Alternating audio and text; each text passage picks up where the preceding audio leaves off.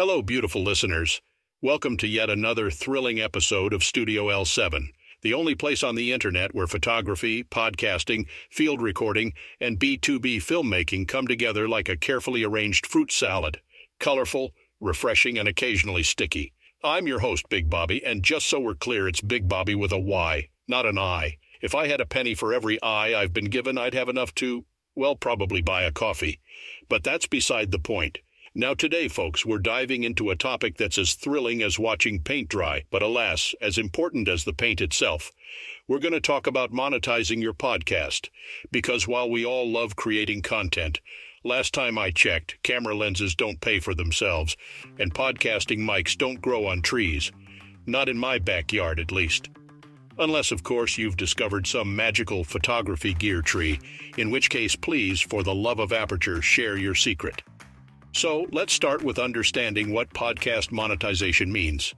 You're probably thinking it's the process of turning your podcast into currency, like one episode equals one shiny gold coin. If only, dear friends, if only. Podcast monetization is all about earning revenue from your podcast. And how, you may ask? Sponsorships, advertisements, merchandise, donations, and subscriptions. All valid ways to get those cash registers ka-chinging. But remember, it's not about selling your soul to the dollar devil, but providing value while getting value back. Speaking of value, let's talk about creating valuable content.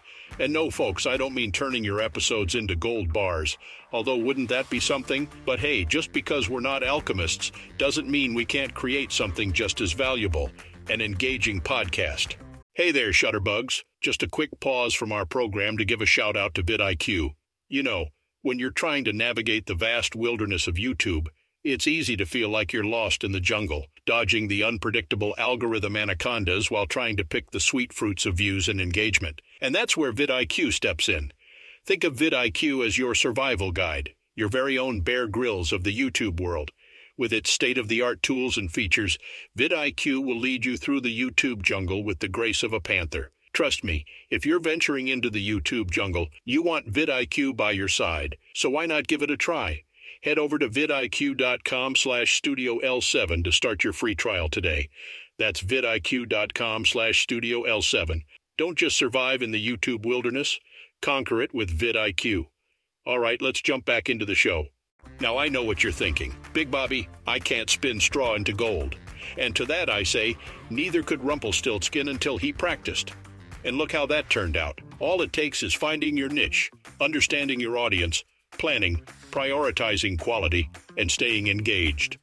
Now, I could go on and on about each of these points, but I don't want to be that guy who overstays his welcome at a party.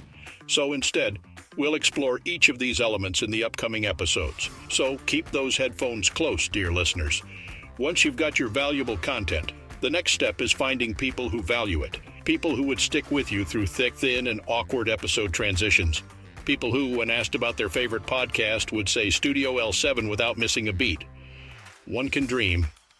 Building an audience is kind of like building a Lego masterpiece. It takes time, patience, and sometimes stepping on a few painful bricks. But hey, that's the journey. Remember, it's not about having millions of passive listeners, but a solid community of engaged fans who will be your cheerleaders in the journey of podcast monetization. And there we have it, folks the glamorous world of podcast monetization, filled with sponsors, gold coins, and magical camera gear trees. Who knew, right? But remember, at the heart of it all, it's your passion and commitment that count. The money will follow. As they say, if you build it, they will come. And by it, I mean a killer podcast. And by they, I mean both audience and money.